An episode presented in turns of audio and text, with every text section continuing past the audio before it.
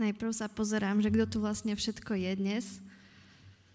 Nedokážem asi s každým z vás zachytiť očný kontakt, ale som, som naozaj rada, že tu môžem s vami dnes byť. A není to len nejaká prázdna fráza, pretože som si naozaj myslela, že dnes neprídem. Ale, mm, ale proste modlila som sa k Bohu a som tu a o, som rada, že môžem sa mi zase nad niečím uvažovať. Som rada aj preto, že je posledný deň v roku, je to môj celkom obľúbený deň, a tiež je spoločná bohoslužba, čo je tiež moja obľúbená bohoslužba.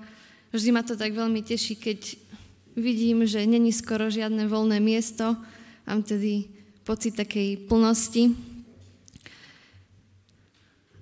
Aby som vám eh, trošku niečo povedala zase o sebe, mm, ako ja sa pozerám na koniec alebo začiatok roka, tak eh, ja totiž zaspávam každý večer s tým, že hodnotím deň, aký bol. Takže pre mňa je koniec roka taký, také veľké hodnotenie. Čiže každý večer hodnotím, čo bolo v tom dni a zároveň ešte zaspávam aj s tým, že čo bude zajtra. Normálne, ak nemám v hlave nejaký plán, aspoň taký taký zbežný, tak sa mi nedarí zaspať. Čiže ja som takýto typ človeka, že hodnotím a pozerám, čo bude. Ďalej som tiež človek, ktorý si dáva predsavzatia. Ja viem, že je to tak trochu kritizované a hovorí sa, hej, že ľudia si dávajú predsavzatia k novému roku a, a aj tak to nedodržia a že to ľudí zbytočne iba frustruje. Ja, ja s tým rátam, ale predsa je to pre mňa nejaká taká motivácia niečo v živote zmeniť, tak vám môžem povedať aspoň za tento uplynulý rok, že čo dnes sa podarilo. Napríklad jedno z mojich presavzatí bolo, že budem kupovať menej potravín. Pretože som sa dostala k štatistike, ktorá hovorí o priemernom Slovákovi, ktorý za rok vyhodí 100 kg potravín. Tak ma to zasiahlo, že som si povedala, že, že proste ja takto nechcem končiť, pretože viem, že ja niekedy vyhadzujem niektoré veci z chladničky, ktoré sa nestihnú zjesť. Takže to bolo jedna z mojich, mojich predsavzatí. Ďalšie bolo, že tak by som sa mohla učiť anglicky, aspoň 15 minút denne. Viem, je to veľmi slabé, ale tak lepšie niečo ako nič. Ďalej som si povedala, že by som sa chcela naučiť hrať na klavíri, tak som si zaobstarala aplikáciu, že by som sa malými krôčikmi niekam posunula. A ešte som si dala takú, že je menej cukru. To je také nie veľmi ohraničené, čo je to menej, ale tak dajme tomu, že som trošku spokojná, že sa mi to podarilo. Áno, mám aj veľa iných predsavzatí, alebo mala som, ktoré sa mi nepodarili, ale chcem tým povedať, že mne sa s Novým rokom spájajú predsavzatia, a je mi, nie že jedno, ale nevadí mi, keď mi niečo z toho nevíde. Je to pre mňa skôr nejaká motivácia. Ďalšia vec, ktorá sa mi spája s Novým rokom, sú veršíky novoročné. Už som toľkokrát počula, že to niekto nazýva adventistickým horoskopom. Neviem prečo, ale mám pocit, že ľudia aj tak tomu nejako neprikladajú už dnes váhu, proste ťaháme si veršíky.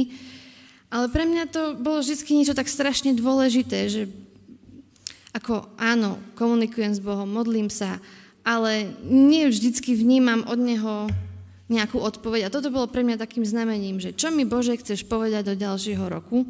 A tak som vždy s takou túžbou čakala, že aký veršik si vytiahnem. A naozaj, keď prešiel rok, tak som si uvedomila, že ten veršik naozaj bol nejakým odkazom pre mňa. Asi posledné tri roky už som, tomu, už som tak vážne nebrala. A, a včera tak náhodne som niečo vyťahovala, nejakú knižku a vypadla mi odtiaľ záložka za rok 2021. A vravím si, že fú, a to sú tie veršíky, ktoré mám tak rada, ktoré vlastne už nejako veľmi neriešim. A tak e, som len zo zvedavosti otvorila, že čo to je za verš a tak som sa musela iba pousmiať nad tým, že, že áno, presne toto je to, čo som za posledné dva roky riešila. Takže pre mňa osobne veršiky majú význam. No a keby som teda mala ešte nejako zhodnotiť tento rok, tak také najsilnejšie momenty, za ktoré som asi aj vďačná, lebo dnešný deň má byť od vďačnosti. A mne sa asi pobeď nedostane slova, tak vám to aspoň v krátkosti poviem teraz. Ja som vďačná za to, že že som sa mohla opäť vrátiť k teológii, pretože síce som ju študovala, ale tým, že som robila niečo iné, tak som z toho vypadla a veľmi ma, veľmi ma to pozbudilo, že zase, teda sú to tri mesiace, hej, intenzívne sa zase v tom šprtám, vrtám a obohacuje to môj život. Za to som vďačná. Som vďačná za to, že som mohla spoznať niektorých ľudí zo zboru viac. Myslím tým strednú a staršiu generáciu, pretože no, predtým som až tak možno nevyhľadala taký bližší kontakt, takže pre mňa je to veľkým obohatením. A zároveň som ešte vďačná Bohu, že, že mi urobil radosť tým, že som mohla navštíviť niektoré historické miesta, dokonca niektoré, ktoré sa spomínajú v Biblii. Je to pre mňa vždy takým potešením a zvlášť, keď môžem byť na miestach, kde chodil apoštol Pavel, pretože je to môj taký obľúbenec. Takže toto je taká nejaká moja vďačnosť za uplynulý rok.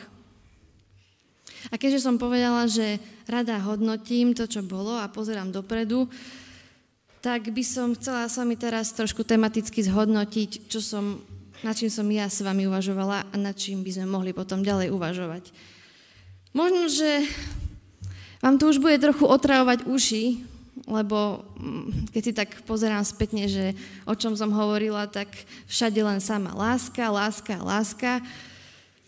Dúfam, že sa vám to nejako nezunuje, ale viete, nemôžem si pomôcť inak. Proste ja sa modlím za to a to, čo mi Boh ukazuje, tak to sa vám nejako snažím a ja tu potom povedať. Takže, ako viete, moju pozornosť teda upútalo poňatie lásky. A teda nakoniec som to zhodnotila tak, že láska sa nedelí na tri stupne, ako sme zvyknutí, eros, filia a agape, ale že je iba jedna láska, pretože nad láskou každý uvažuje, či je veriaci, či je neveriaci. Každý z nás chce lásku, každý o nej rozmýšľa. A nová zmluva veľmi hovorí o láske. Skoro všade, kdekoľvek sa pozriete, a nikde nám nenaznačuje, že by sa láska nejako delila. Ježiš o nej veľa hovorí, Ježiš ukazuje a Ježiš aj dokazuje na kríži. A pre nás je to stále nejako ťažké pochopiť. Stále máme tendenciu o láske uvažovať nepresne.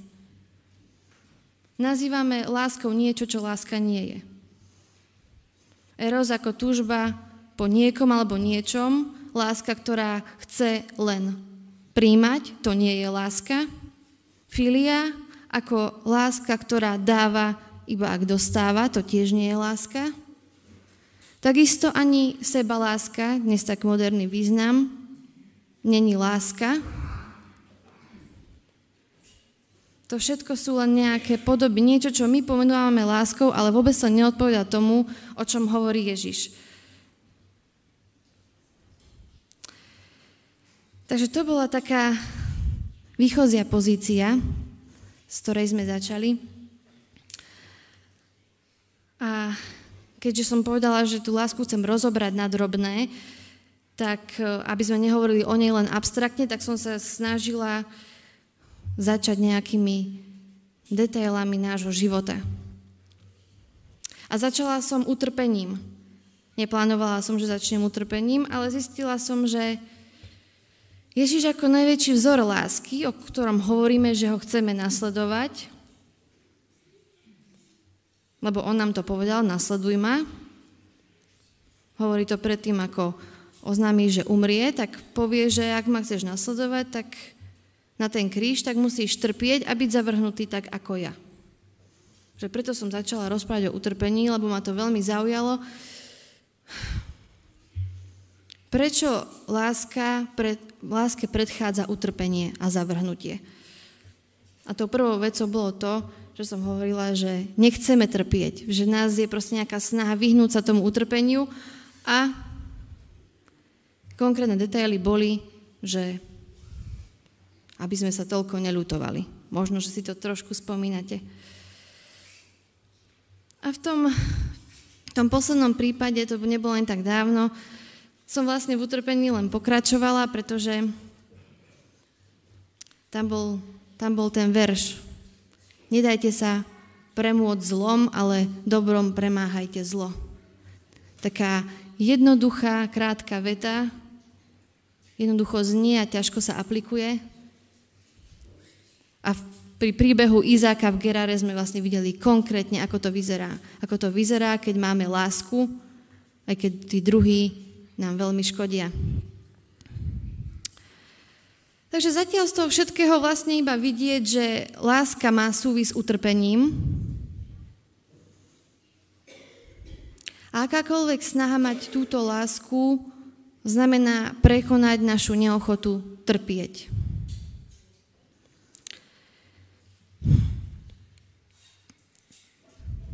Rozmýšľam, či, či mám byť tak otvorená, ale Mám na mysli jeden príklad. S utrpením sa stretávame na každom rohu, či chceme alebo nie. A väčšinou si utrpenie spájame s tým, čo je nám nepríjemné. A pre niekoho môže byť nepríjemný aj tento Silvester, táto sobota. Utrpenie, že koncoročná bohoslužba je tu na tomto mieste. Zase na tomto mieste, aj keby podľa práva malo byť 350 metrov odtiaľto. A pre niekoho zase by mohlo byť utrpením, keby bola tá koncoročná bohoslužba 350 metrov odtiaľto, lebo tu sa cíti lepšie. Uh, viem, že sa to asi väčšiny z vás netýka, že sa tešíte tomuto bohatému, krásnemu spoločenstvu, Niekomu vôbec nemusí vadiť táto sobota. To sú len veci, ktoré sa mi dostali do uší. Áno, sa vás to naozaj netýka, ale môžeme prežívať aj iné utrpenie v túto sobotu alebo vinu. Napríklad to, že je tu človek, ktorého by sme najradšej nechceli vidieť, alebo s ktorým nemáme chuť nejak tráviť čas. Možno ktorý nám niečo urobil, povedal, Dôvody na to, dôvody preto, že sa cítime nepríjemne, môžu byť rôzne. Ja som vybrala len také možno také výrazné, také, s ktorým som sa stretla. Ja viem, že každý z nás prežíva inde ten svoj nekomfort. A každý svoj nekomfort rieši aj úplne iným spôsobom. Niekto evidentne a niekto skryte. Niekedy vidíme, že niekto má problém, ale o veľa problémoch nevieme, lebo sú len v našom vnútri a nikto, keďže ich nepovieme, tak nemôžeme vedieť. Nechcela som vás nejako vyružiť týmto príkladom, ale myslím si, že nemôžeme si úplne zakrývať oči a uši pred tým, že nejaké reálne problémy sú. A tie problémy vychádzajú z toho, že je absencia lásky.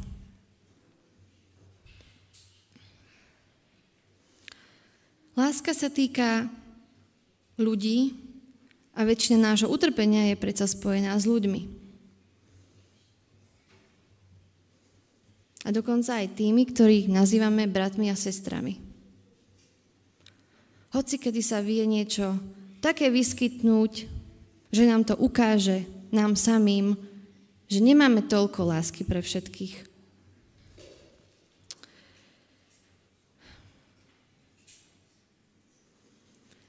A tým, že máme problémy s ľuďmi, tak si neustále vyberáme to, čo by nás minulo tohto utrpenia. Či už si vyberáme budovu, alebo ľudí, s ktorými sa nechceme rozprávať, ľudia, s ktorými nechceme spolupracovať, alebo sa vyhýbame ľuďom, ktorých názory nás iritujú. A všetko tohto diskomfortu sa chceme zbaviť. A myslím si, že veľakrát aj podvedome a ani si neuvedomujeme, že máme s tým nejaký problém. Zbaviť sa, myslím, vyhnúť sa. Hej, nie doslovne zbaviť, ale že sa im chceme vyhnúť. Veľakrát som počula, ako nepovedala, však nemusí si každý s každým rozumieť. Ale toto celé je o láske a či už si s niekým rozumiem, nerozumiem, či už mám problém, či už sa cítim nekomfortne v nejakej situácii s nejakým človekom, stále je to všetko o láske a láska je navzory nášmu utrpeniu a navzory nášmu diskomfortu. Veď predsa láska nie je odopretá nikomu z nás. Ježiš, keď hovorí o láske, tak hovorí o láske, ktorá sa týka každého z nás. Myslíte si, že Boh niekoho nemá rád? Ak Boh miluje aj toho najhoršieho človeka na svete, aj toho brata, aj tú sestru, ktorá robí tri bodky, tak prečo potom nám robí taký problém tých druhých milovať. Mám taký celkom vystížený príklad z tohto týždňa.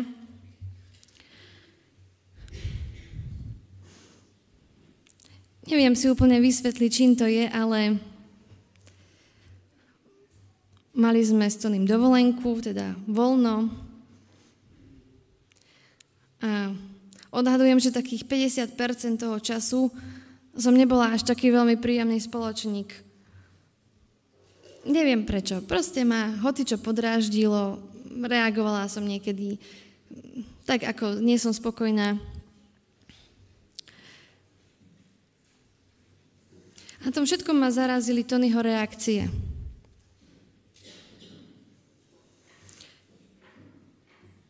Vôbec mi moje poznámky a moje správanie nejako neodplatil Nenechal sa tým vyrušiť. Dokonca keď videl, že zase ma chytá nejaká tá naladička, tak mi povedal, že ľúbim ťa. A ja vám to nehovorím preto, že aby ste si nejako idealizovali, že o, aký je úžasný človek, poznáme sa, vieme, že proste tie reakcie nie sú vždy také, ale zaujímavé, že tento týždeň, zrovna tento týždeň, za každým na mňa zareagoval tak pokojne a nakoniec ma to úplne odrovnalo, lebo vlastne čo mohol urobiť viac. Napriek tomu, aká som bola, napriek tomu mi povedal, že, že ma ľúbi. A pre mňa je to skôr obrazom toho, aký je Boh. Že aj napriek tomu, aký sme hrozní ľudia veľakrát, Nezavrhne nás, ale proste miluje nás. Ale miluje to nedokážeme. Áno, možno teraz jeden týždeň som mala možnosť zažiť, že áno, aj človeku je to možné, ale viem, že vo väčšine času nášho života to takto krásne nefunguje.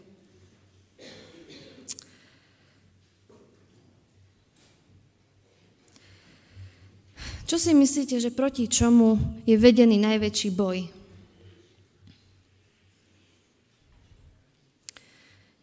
kvôli našej viere, nádeji, presvedčeniu, kvôli nejakému zvodu, ktorý je vo svete. Si myslím, že to, že vychladne láska mnohými jasným signálom toho, že sa tu veľmi bojuje o to, či máme lásku.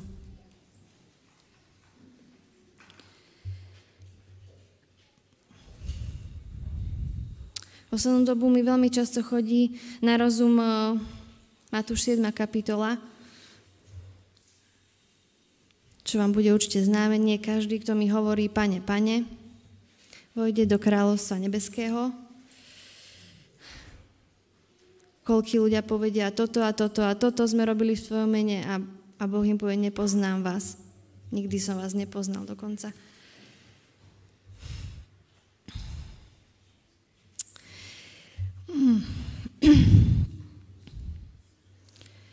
Nehovorím to teraz ako nejaké napomínanie alebo niečo. Je to skôr, skôr to, že ja rozmýšľam aj sama nad sebou, že je možno jedno, že som študovala teológiu, je možno jedno, že rozprávam o Božích veciach, je možno jedno, koľkých ľudí som u mňa pohostila, koľko peňazí som darovala núdznym, koľko dobrovoľníckej práce som vykonala. Mňa zaujíma, že či, či mi Boh povie, že ma pozná.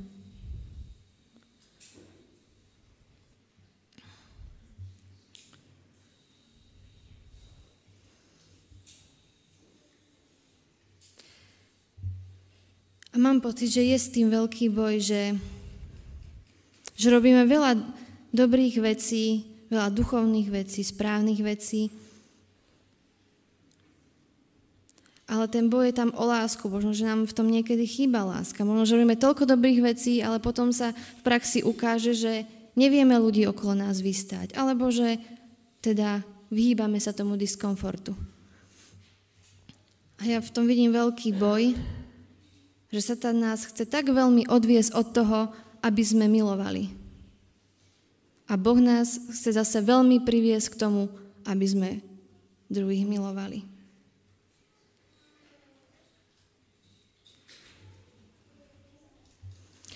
No, táto sobota začala tak pekne, takou vďačnosťou.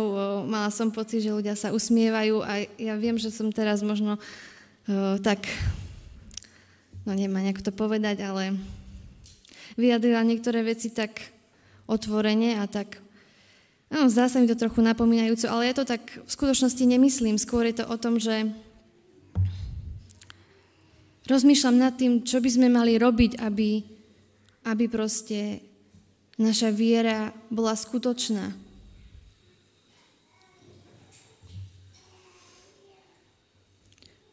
Aby sme nehovorili o tom, čo všetko robíme, ale aby sme rozmýšľali o láske, ktorá nám znie už tak obohrato, ale predsa predsa proste nám chýba.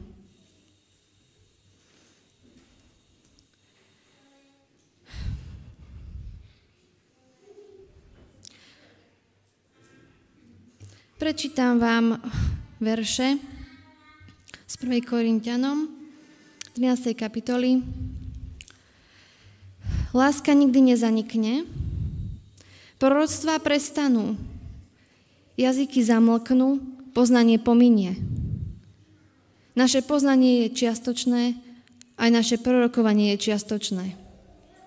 Ale keď príde to, čo je dokonalé, vtedy prestane to, čo je čiastočné.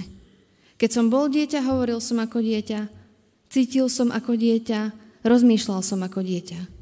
Keď som sa stal mužom, zanechal som detské spôsoby. Doteraz totiž vidíme len hlisté obrazy ako v zrkadle, ale potom tvárov v tvár. Doteraz poznávam čiastočne, ale potom poznám tak, ako aj mňa poznal Boh.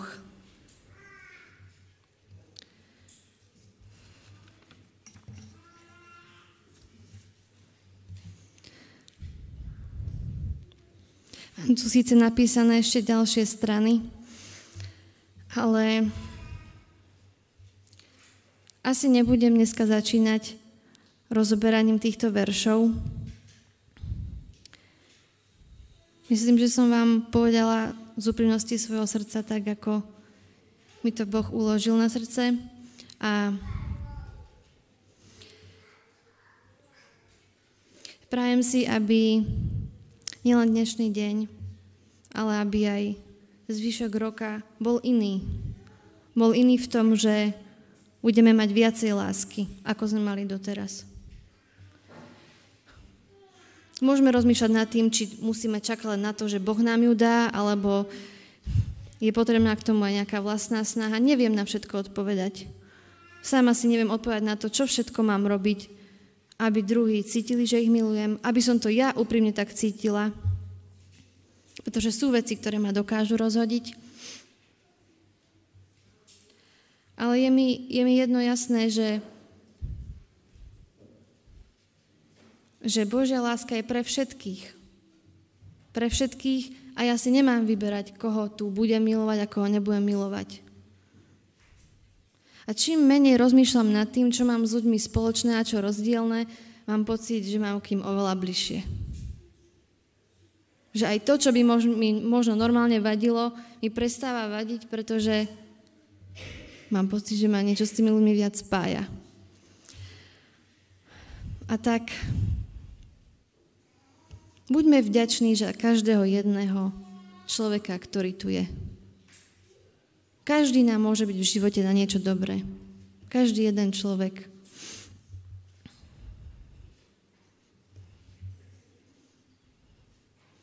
Viem, že to dneska nebolo veľmi teologické, ale verím, že sme to tak nejako zhodnotili a zároveň sa pozreli na to, čo môže prísť, čo je pred nami. A